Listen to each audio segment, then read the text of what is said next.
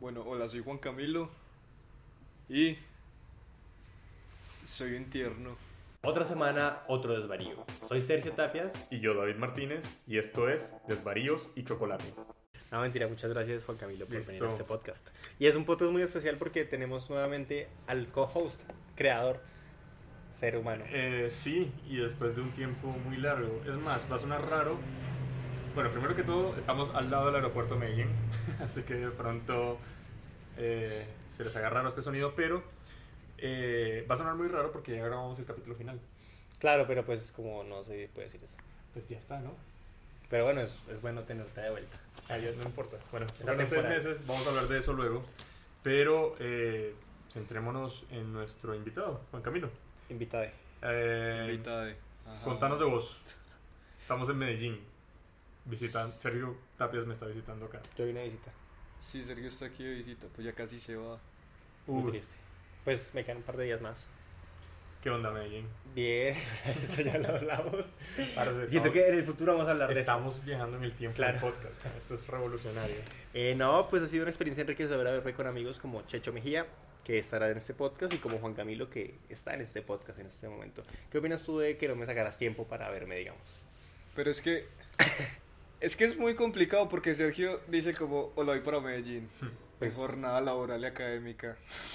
Sí, sí, sí, fue así. O sea, básicamente estás en vacaciones y la mayoría de personas que estamos Sí, aquí sé. estamos demasiado vida ajetreados con todo. De hecho, yo, yo comparaba eso que la vez pasada que vine, este año, fue en vacaciones y era como más, más chill, como más salir con los amigos, todo. De hecho, viniste cuánto una semana la vez pasada. y no, vine Un tres poco- días, ¿Fueron tres, Tres días? días. No, fue más cuatro días. tiempo. Fueron cuatro días, más de cuatro días no fue. Yo creo que fueron como cinco días. No. Estoy un No. poco, bueno, en fin. No, se parchó más contigo en ese tiempo que ahorita que Sí, está 10 exacto. días. Totalmente. Exacto. E- En ese, en ese momento que vino nos vimos todos los días porque yo lo recogí cuando él bajó del aeropuerto. Claro, Ah, ok. todo querido. Me extraña. Eh, ¿Y qué? Pero bueno, el plan original les cuento sinceramente cómo fue todo esto. Porque pues mi vida es como muy rara y pasan como cosas. Sí. Porque yo te cancelé y dije, no, ya no es voy a ir a que, es Medellín. que con ir a Sergio es Medellín. demasiado extraño. Es como, oh, voy para Medellín. A todo lado. No. A la semana, no, Eh, ya no. oh, ya no voy para Medellín. Como, ay, parce, me da vuelta. Oh, voy para Medellín. Sí, después dije, no, sí voy. oh, me van a hacer una cirugía, no sé qué cuántos. Ay, marica, ¿qué pasa? Oh, ya no me van a hacer la cirugía. Ya no puedo tomar café ni meter cocaína. No, no, no. wow. De hecho, la cirugía es de la nariz. Pero, pero no, pero no es de eso. Sí, fue todo como muy, como que se me cruzaba el viaje con un voluntariado que iba a ser un festival de cine que al final no se dieron las cosas eh, porque cancelé a raíz de una cirugía y pues la cirugía como que iba a cancelar el viaje y esto. Después me dijeron, me dijeron que la cirugía tiene un mes de recuperación y como es de la nariz, eh, no puedo viajar en avión. Sí. Y menos un viaje tan largo como es ir a Buenos Aires que son seis horas y pues me puede sangrar y como que sí. O sea que en estos seis meses de, de ausencia que yo he tenido en el podcast, usted ha pasado por una serie de... de Cosas de la salud. Sí, o sea, se está deteriorando su salud. Sí, Su claro. estilo de vida No, he ido a fisioterapia por la rodilla. He hecho varias cosas como varios especialistas. he. Bueno, pero ya que estamos en ese tema, Juan Camilo, ¿vos alguna vez has tenido alguna intervención médica de alguno de este Sí, tipo? O... y, y es muy cada que hablen de cocaína y nariz. Mentiras que por cocaína no fue. Pero a mí también me operaron la nariz como en el 2015. Ok, Uf, y creo que nunca más quiero volver a ser intervenido quirúrgicamente de ninguna manera. ¿por qué? Qué loco. No, no, el, el la simplemente, el simplemente el hecho de la anestesia me parece Ah, ok, ¿fue local o...? No, general. Eh, general. Uh, general. ¿Qué onda es ese viaje? No, es una gonorrea, es una gonorrea. Poniéndole en palabras paisas, es Sí. una gonorrea. Gonorrea bueno, un- como No, rolo. gonorrea mal. Yo, yo no entiendo dónde sacaron los rolos que gonorrea era algo bueno. hace, hace un tiempo estuve en Bogotá y estaba con un amigo, él todo el tiempo me decía como, no, mira esta cosa tan gonorrea. Y yo, ok, es demasiado mal. Sí. Y como, no, mira, es que es demasiado chimba. Y chimba aquí es algo bueno. Entonces está ahí como la confusión. Yo creo que es un término un poco como de ambos, ¿no? Porque depende del tono con el que uno lo diga. Sí, pero pues sí. Para mí es abierta interpretación. No, pero es que no sé. Todos Porque, los aquí, países dicen porque, que no. porque yo puedo aquí decir como, no, parce, que gonorrea.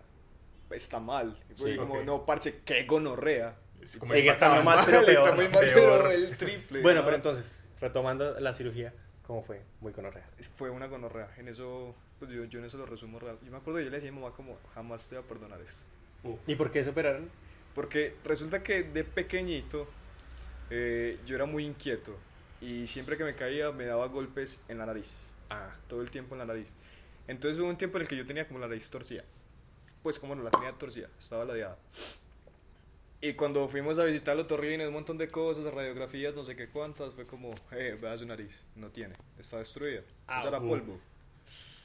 Es como, obviamente hay que hacerle una intervención quirúrgica ya, porque si no, pues el pelado va a tener como problemas de respiración, se le va a complicar un montón de cosas, el, el rendimiento físico, la resistencia, no sé qué cuántas, ta, ta, ta, ta, ta, entonces hay que operarlo. Y yo como, ah, bueno, me van a operar. Pero después la operación fue como, mamá. Es cierto. ¿Cuánto sería? Eh, que en- tenía, había acabado de cumplir 18. ok, Claro. es cierto que, o sea, ¿cuánto tiempo demoró entre que le pusieron la anestesia y usted? Vale. Yo, yo decía como, pues como no, yo voy a ser inmune a esa vuelta, Ajá. yo, Claro. me siento superhumano. y llegué y me dice la doctora como, bueno Juan Camilo, cuente de 10 hasta 1, o sea, retrocédase desde 10. Como, ah, listo doctora, 10, nueve. Chao. Ah, al 9 llegaste.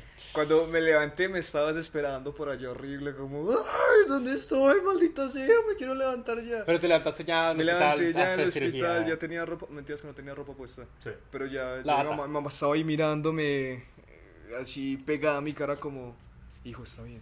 ¿Cómo fue esa transición? O sea, usted cayó Corte a negro. y sí, fade, ni siquiera fade, corte a negro. o sea, ya. Literalmente, ¡pa! abrió los ojos y ya. O sea, Y ya. ¡Qué en el intermedio, nada. Yo digo, marica, si morirse, sentirse así, Qué baila. qué chimba.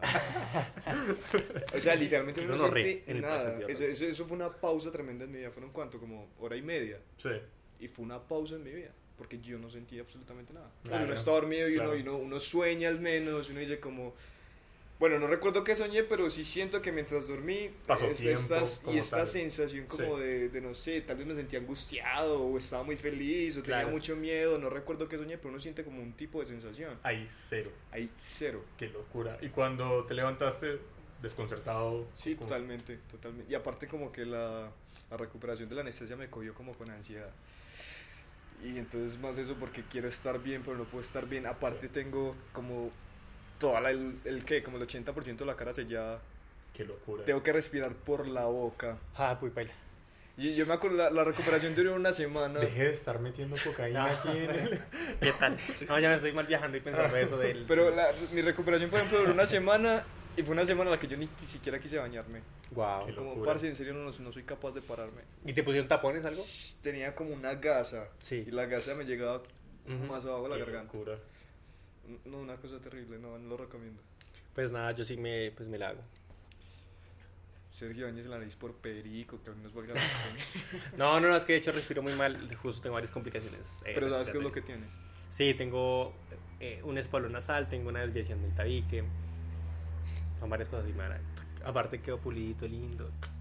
O sea, Ah, te van a o sea, se va a hacer hacer rino- estética te van a también. hacer No, rinoplastia no, también. No, no, no, no, se llama en realidad turbinoplastia, la que me da. Esa misma mierda me hicieron Ay, fue puta.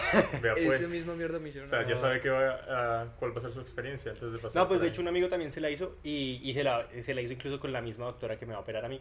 Ok. Y la doctora me dijo, en el 80% de los casos no tengo que hacer tapones, que fue lo que le pusieron a él. Pero, y lo que le pusieron a mi amigo. Entonces yo estoy como que, uy. pero marica, sea es mera vuelta porque a mí me 80%. pusieron unas platinas. Yo tengo unas platinas en la nariz también. Ah, tipo Diomedes. No, pues sí. Un día me das. exacto, yo tengo unas platinas en la, nariz también. Y, y me acuerdo que, que el último día de la revisión, la doctora, yo no, yo no tenía ni puta idea que yo tenía esa mierda Sí. ahí. Me dijo como, a ver, levante la cabeza. Y cogió unas pinzas, huevón, y me sacó como, como, como una especie de acetato. Como, como unas pasticas con las que uno lo hace en la Vos salsa no de sabías que tenías No nada tenía ni puta yo creí que ya Uy, estaba no. melo. Está bien. Cuando me saca esa mierda y como, no, no, haga fuerza y me... co- O sea, básicamente me, me tenía apoyado y con un pie estaba No. No, como, no, saque eso No, ya. qué dolor. Parce, y me saca eso y, parce, ¿cómo putas estaba sometido en mi nariz, weón? Yo no entiendo. Ah, no, Pero ya. estaba ahí. Pero vos sabías que tenías las, las platinas. No, no tenía- No, no, No. tenía ni puta idea que yo tenía esa mierda ahí. Qué faila. Qué locura. Yo sí lo sentía más durito, pero yo como, no, pues... Sí, las me cirugía, acostumbro sí. o algo, pero no una mierda que tenía ahí dentro. Qué horror. ¿Y usted lo han operado de algo alguna vez? Eh, no, nunca he tenido una intervención quirúrgica. Pues lo único ha sido pues, puntos que me han cogido por heridas cuando pequeño también. Y, También por inquieto. y también. Pero jamás me ha pasado nada así como una intervención odontológica, sí, ya. Pero de anestesia local. Claro. Eh, pero el otro día estaba hablando justo con quien ella me había dicho lo mismo, que ella intentó, cuando le pusieron anestesia general, contar la mayor cantidad de números del 10 al 1 para ver cuánto llegaba, pero llegó también como a 8, 7. Ay, qué potente es es esa demasiado vaina. loco, yo, yo no entiendo esa mierda. De ser 10 noches así rápido para Pero bueno, ahora pasemos del tema. Y, y aparte, es perdón, aparte eso, eso causa más ansiedad porque uno sabe a lo que se está enfrentando. Claro. Entonces como marica, Pues, pues sí. no, o sea, me voy a morir, en serio me voy a morir. Bueno, bueno. pasemos a otro tema. El ¿Qué piensas de la muerte? No, No, eso es existencialista. buen, No, muy no, buen no. tema, muy buen tema. Y además poniéndolo en contexto con eso que José eh, pues esa experiencia, este, ¿vos crees que la muerte puede ser así? O sea, que eso se sentiría así? No sé, y me da mucho miedo pensar en eso, la verdad. Pues depende de la muerte, ¿no? En general, pues, Claro, es un poco más A mí, complicado. a, mí, a mí un amigo me decía que independiente de la forma en la que uno se muriera, pues se moría ya. Sí. Como, pues, dio un infarto te moriste. Como, ah, es que qué miedo morirse incinerado, pero morís quemado y pues igual te Sí, morís. igual se muere. Entonces, Sí, le- pero yo he leído O sea, pues yo creo que la gente le tiene miedo al dolor, ¿no? Como el Ajá, sufrimiento. sí, es más eso. es preferible... No, pues... No, he leído las dos cosas, en el sentido de que cuando uno se muere quemado llega un punto donde las terminaciones nerviosas Ya no se siente. queman y ya no sienten nada. Sí. Pero me imagino que antes de eso tiene que ser Horrible. literalmente Pero debe ser como tres segundos. Pues Claro. no, no debe ser mucho tampoco. Pero me imagino que... uf. Los tres segundos más largos de la vida. Y otra cosa que Pero también... debe ser muy bacano, perdón otra vez que interrumpa, yo interrumpo mucho. No pasa No, pues la idea Puede ser muy bacano porque si uno siente ese dolor debe ser como, marica, me quiero morir. Entonces morirse está bien. Puede ser. Porque mientras uno, Sí. mientras uno está como todo tranquilo, es como, parce, no me quiero morir. Claro, y los nietos al lado. Sí, sí. Sí. ¿Por qué se va a estar quemando con los niños? Ah, no, no, No, no. Ah, no, una cosa muy satánica. Se está muerto. Midsommar. Nos marcó mucho esa película. Sí, ¿no? Ya es la va a ser la segunda vez que hablemos de esta película. Sí, qué loco. De hecho, pues Juan Camilo tiene un, un programa de radio de cine. Sí, Y de hecho usted tenía un programa de radio de noticias internacionales. sí. Y de cine también, porque acá siempre hablamos de cine. Bueno, y este era como todos, todos estudiaban cine nuestro público. Entonces, pues sí, ¿qué opinas tú de ese programa de radio? ¿Qué tal fue esa experiencia, ese primer acercamiento con la claqueta? Bueno, pues La Claqueta es un, un programa de la emisora cultural de la Universidad de Medellín. Eh, es que fue muy extraño mi entrada a La Claqueta porque literalmente yo entré a la universidad y a la semana estaba en radio. Ok. Pues como pueden ver, como pueden escuchar, valga la aclaración, tengo como una voz gruesa, ¿sí? Y yo entré a una clase con un profesor de Nueva York o Puerto Rico, bueno, de allá, de alguna de esas partes. Muy parecido. Ajá. Y él me dijo como, oiga, usted tiene una voz muy linda.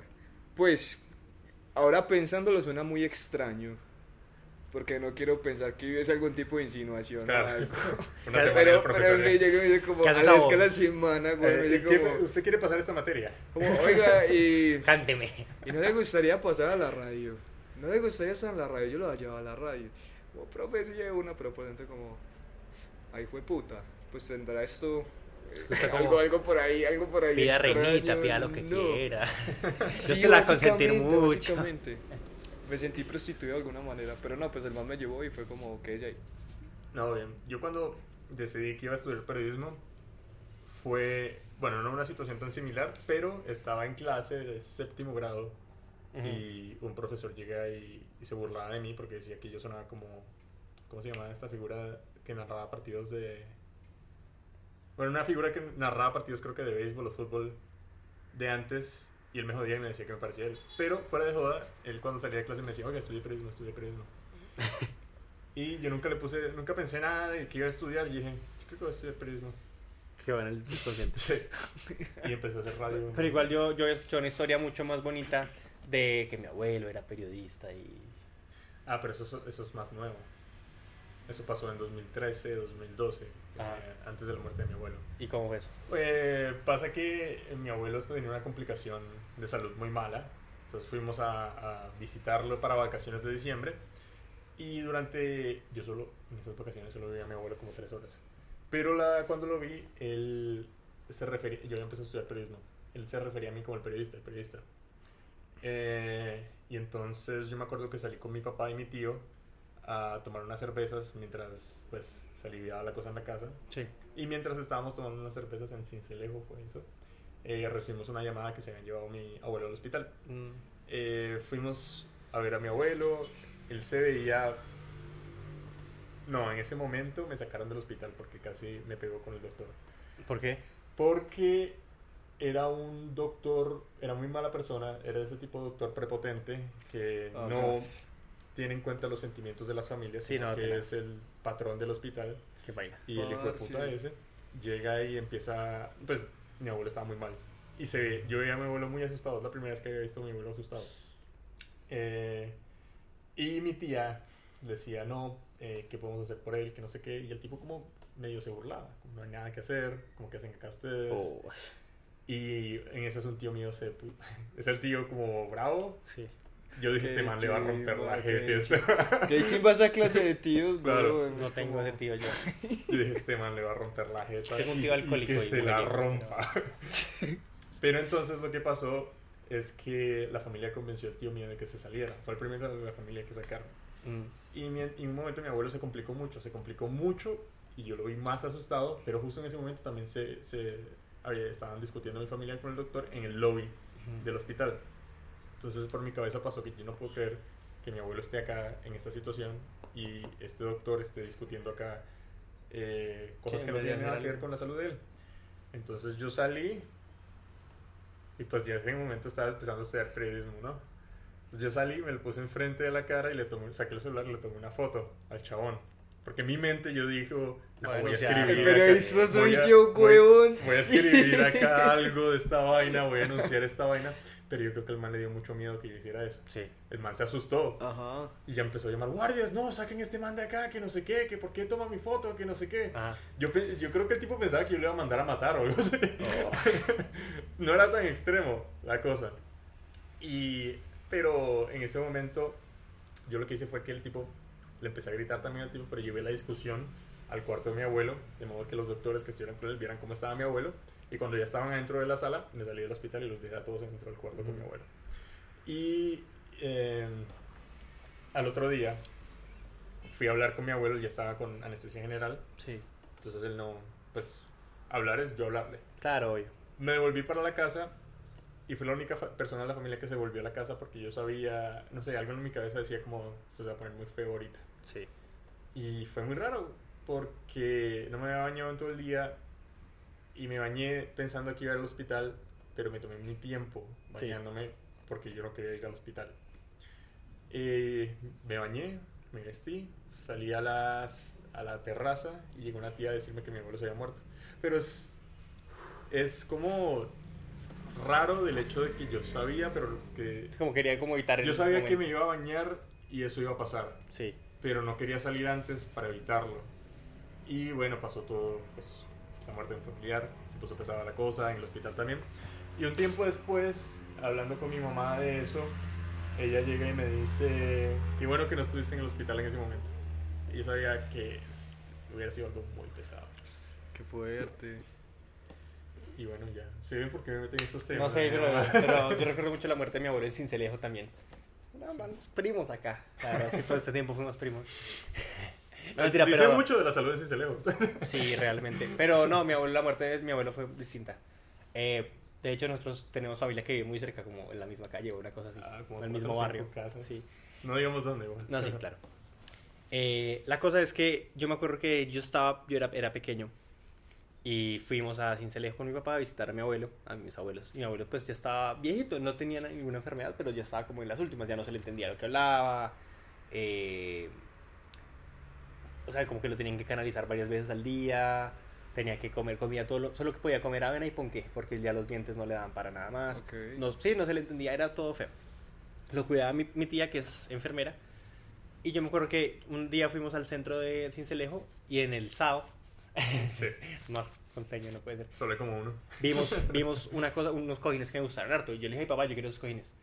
Entonces fuimos, me compré los cojines al otro día y cuando regresamos a la casa, me acuerdo mucho de la escena, la casa de mis abuelos tiene un pasillo grande que va al patio, de Sí. la puerta al patio, y ahí pues alrededor están los cuartos, la cocina, todo eso.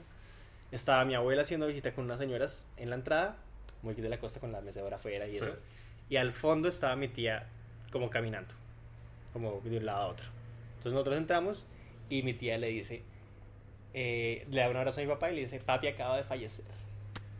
Y no sé qué. Y entonces pues él se murió en la casa, entonces yo vi el cuerpo ahí. Te digo, pues no, pues no lo vi con mucho amor, porque tenía la tenía una sábana encima. Wow.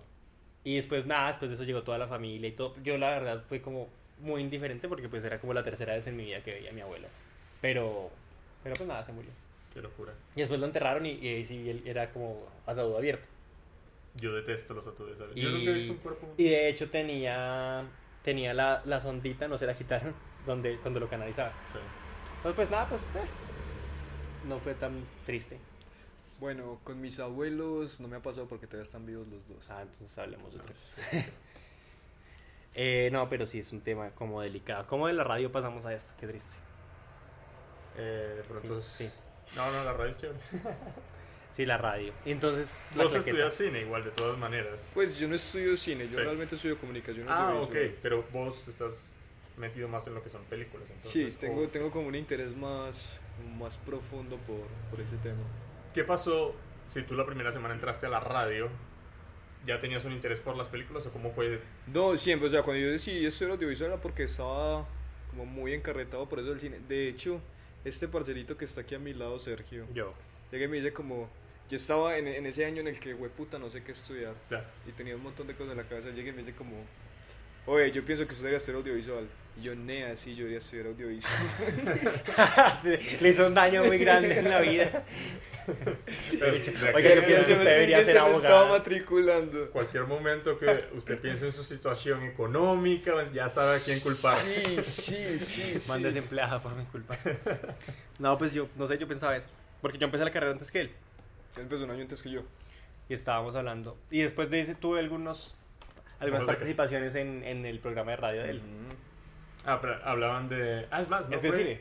¿No fue cuando usted estuvo en el festival de cine de. ¿No hicieron ustedes una colaboración? En el De. Cartagena, sí. De Cartagena. Ajá. Ah, ok. Y en el Bafisi también, ¿no? Y, una vez eh, en un Buffy sí le descubrí. ¿De qué se trató esa colaboración entre ustedes? No, era como, básicamente yo iba y veía películas y Y le les decía qué opinaba de las películas. Ah, ok. Y ya. ¿Y bueno, cómo funciona eso cuando ustedes ven una película como la critican a diferencia de una persona normal? A mí, No, pues yo creo que somos personas normales. pero, a- o sea, eso, eso se vuelve como una cosa muy, muy extraña. y es novista. Y es no visto también. Hay, hay algo que, pues no sé si todos los audiovisuales llaman así, pero algo que me gusta dominar, denominar como el espectador audiovisual y el espectador común. Digamos que nosotros hacemos parte del espectador audiovisual porque Sí. tenemos como una sensibilidad mucho más eh, desarrollada en cuanto a esas cosas. Pero yo siempre entro como un espectador común. Ok. A no ser de que la película sea demasiado mala y ya uno diga como, ah, bueno. Es mala por cosa. Ah, mira, ah, mira, esta otra cosa. Ah, mira. Pero si la película está tan buena que uno ni siquiera nota esas cosas, es como, marica, mira la fotografía, el sonido, no sé qué cuánto. Es como, parece la película está una chimba, pero no me di cuenta de eso. Ahí es, así uno es señal de una buena película. Ajá, si uno, pues para uno, Sí. para, o al menos para mí. Y así uno quiere profundizar en esas cosas como, ah, no, tengo este referente, mira, ah, es que la foto es de esta y esta forma, los actores, mira esa puesta en escena, mira cómo hicieron el sonido, no sé qué cuántas, ta, ta, ta, ta. Pues y uno empieza a analizar. Pero de hecho, a mí en general casi no me gusta hacer como review de películas, a no ser de que me pregunten. A usted sí. A mí me gusta bastante. De hecho, pero yo generalmente hago películas. O sea, yo una película que sea como intermedia. Mm, pues no, no me Sí, interesa. es una película intermedia. O sea, que ni me gusta, ni es muy buena que me haya encantado, que yo digo, uff, qué peliculón, ni es mala, así como muy mala como para hacer una crítica como qué película de mierda. Y decir por qué pienso que es una película de mierda. ¿Cuál fue la última película de mierda que vio? La última película de mierda que vi, uff. Eh... Ah, yo. Ad Astra gonorrea de película. No la vi. En paisa eso es bueno. No, es No, malo. en No, país eso es malo. malo. En rolo puede ser bueno. o malo, Eso no pues sé. para mí eso es bueno. Qué gonorrea de película. Muy mala. No, no me gustó. Y a la gente le encanta, por ejemplo. Y la, la gonorrea bogotana. o sea, la buena. mejor, la mejor película que yo me he visto en mi vida. No, o sí, La mejor película que yo me he visto en mi vida es El Quinto Elemento de Luc Besson. muy buena película. Lo digo como una persona que no Sí, estudia visual. No, pero pues igual, igual también tiene que ver mucho uno con los gustos y los intereses. Sí, claro, eso es cierto. Porque también, eh, digamos, en esta red social que yo uso de Letterboxd, que es como un diario de películas y no sé, críticas, tal. Por favor, ingresa el código de Sergio Sí, Tapia. sí, claro. Shout out, Sí. shout out a Letterboxd. Eh, yo pienso que, que sí, como que hay películas que viven mucho y que a la gente le parecen buenas y que a la gente le parecen malas. No sé. Siento yo que... Ah, sí, la última película de mierda que vi fue una que se llama Skin, que es de un tipo que es skinhead y como que cae todo en lo, lo, lo tradicional, como que el tipo se da cuenta que todo está mal, entonces se arrepiente y termina como siendo, delatando a los, a los amigos. Pero, pero a, vos, por ejemplo, ¿te parece que caer en lo tradicional está mal tapi? Pues es que cae en lo tradicional, pero no propone nada nuevo. O sea, se queda en eso, es como una copia de, lo, de todo lo que se ha hecho siempre. Yo no sé, yo, yo siento que, que eso no está mal, huevo. Pues como caen esas, en, en los clichés que la gente tanto odia. No, no sé por qué. Pues, sino que es que siempre hay un asunto, y digamos que no, no, no te estoy echando mierda, sino que lo veo como, un asunto pues más crítico a, nivel personal, obviamente.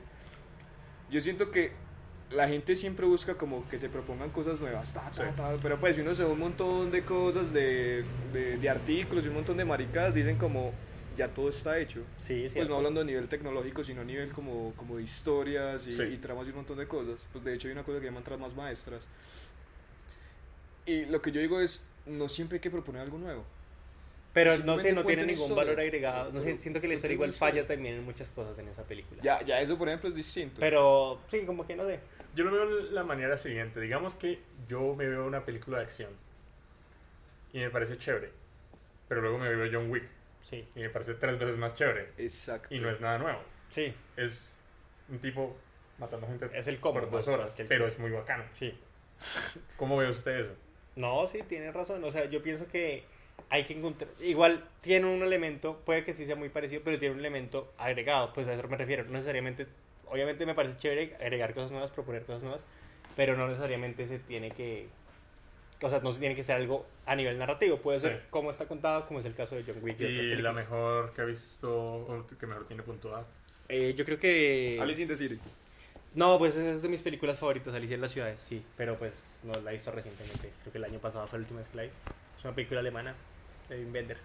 Ah, sí, una época, mucho he tenido muchas, he tenido épocas, como que tuve una época, creo que cuando uno estudia cine comienza por Quentin Tarantino. sí. Sí, pero, pero eso es un factor. Pero, pero sí, mucha gente me dice, no, sí, Tarantino, no sé qué, yo estudio cine. Checho también me decía eso. Y después de eso, pues ya dentro de la carrera en primer año vi eh, Alicia en las ciudades, me gustó bastante Wim Wenders y como que me obsesioné un par de años con Wim Wenders, traté de ver varios documentales, varias películas y este año mi obsesión fue Agnes Barda, que pues falleció este año y wow, un montón de cosas muy buenas y creo que Faces Places es un documental que me gusta mucho. Y Eso es el que es con JR. Con JR, sí. Gran documental, pero pues ya retomando que esto no es la claqueta, podemos hablar de todo. pero pues se tiene que hablar de todo. Sí, sí, sí, sí, sí, pues variar. Hablamos de la muerte, hablamos de las cirugías, hablamos del cine. ¿Qué más podemos hablar hoy? ¿Cuál es tu relación con el podcast? Cuéntanos cuáles capítulos han escuchado. Ah, pero no es que eso me pone. A ver si que como pone la gente. Es que, es que, es muy mal parido. No, yo no. Es como, a ver, pruébeme que usted es un buen amigo. No, no, no, no. pues digamos, yo escuchaba. Hay que apoyar el arte. Porque yo, digamos, yo escuchaba la claqueta seguido hasta que la quitaron de SoundCloud. Pues ya está en Mixcloud. Ah, pero Mixcloud se me hace ¿Qué tan fan es usted entonces de la claqueta? no, yo, ya, yo ya no. Por eso, yo desde que la quitaron de SoundCloud no la volví a escuchar. O sea, la quitaron hace como dos años. o sea, hace dos años no la volví a escuchar. Y pues ya el tipo nunca me volvió a decir, ay, mándame un audio para la claqueta. Entonces yo. Pues ahora, en este momento, pues hace poquito, esta semana pasada, se, se, se emitió un audio mío en Radiónica. Entonces, como que ya di el salto a la gran. Ah, mentira. Eh, ¿Vos estás en algún proyecto ahorita del que puedas hablar o algo así? El pues no, recientemente grabamos un videoclip para por una onda que se llama Asuntos Pendientes. Okay. Fue, una codirección con, con un amigo que se llama Felipe. Felipe González y nada, el videoclip se estrena esta semana, no sé qué día, pero se estrena esta semana. Y en general, este, vos o no sé dónde te pueda encontrar la gente o si tienes un portafolio o algo así. pues no, realmente yo no, yo no tengo portafolio, eh, de hecho no sé por qué, pero no tengo portafolio. Me pueden encontrar en Instagram como DDS Milo. Pero no lo tienes. Sí, pues lo abrí como ayer o antier ah, para, para, ver si están publicando algo de la banda simplemente como para hacerle publicidad, pero pues por ahí estoy. De ese milo. Y en Twitter estoy como JC Zapata Z. Eh, pues en cualquiera de los dos me pueden encontrar. Igual yo no, digamos que no solo estoy relacionado con el cine de manera visual, sino que también a nivel de escritura, no necesariamente como con guiones, pero sí con este asunto de la narrativa, me gusta mucho escribir. ¿Y, un tengo un blog que se llama Meditaciones ah, en la Cicla. Meditaciones en la cicla.wordpress. Meditaciones en la cicla. ¿De qué se trata? Tú estás. Cosas que piensas mientras vas en cicla. No, escribiendo en la cicla. en, principio, en principio era eso. En principio era eso, pero era un asunto como más musical. Siempre es como mis audífonos, bicicleta de noche y a montar, ta, ta, ta, ta, ta. Y no sé por qué hay un momento en el que uno siempre llega como un nivel de reflexión, pues sobre todo porque uno está cansado, está muy de noche, a veces está lloviendo, no sé qué cuántas, y en ese nivel de reflexión pues empiezo a escribir, pues como, ay, ve, me acordé de esto y esto y esto y esto y esto, y llego a la casa, anoto ideas y luego... Háblanos un poco de eso que has hecho ahí entonces, ¿qué, como qué tipo de reflexiones puede encontrar la gente o en general? Al principio, digamos que el primer, eh, la primera entrada eh, de, de ese blog era hacer como un review sobre una banda que se llama Olaville de Bogotá. Ah, que te gusta harto. Ajá. Yo casi los veo una vez. Yo, yo los vi como tres veces, como que cada quien en a Medellín. Yo los Pero ya no me realmente. gustan. Pues, No voy a decir nada.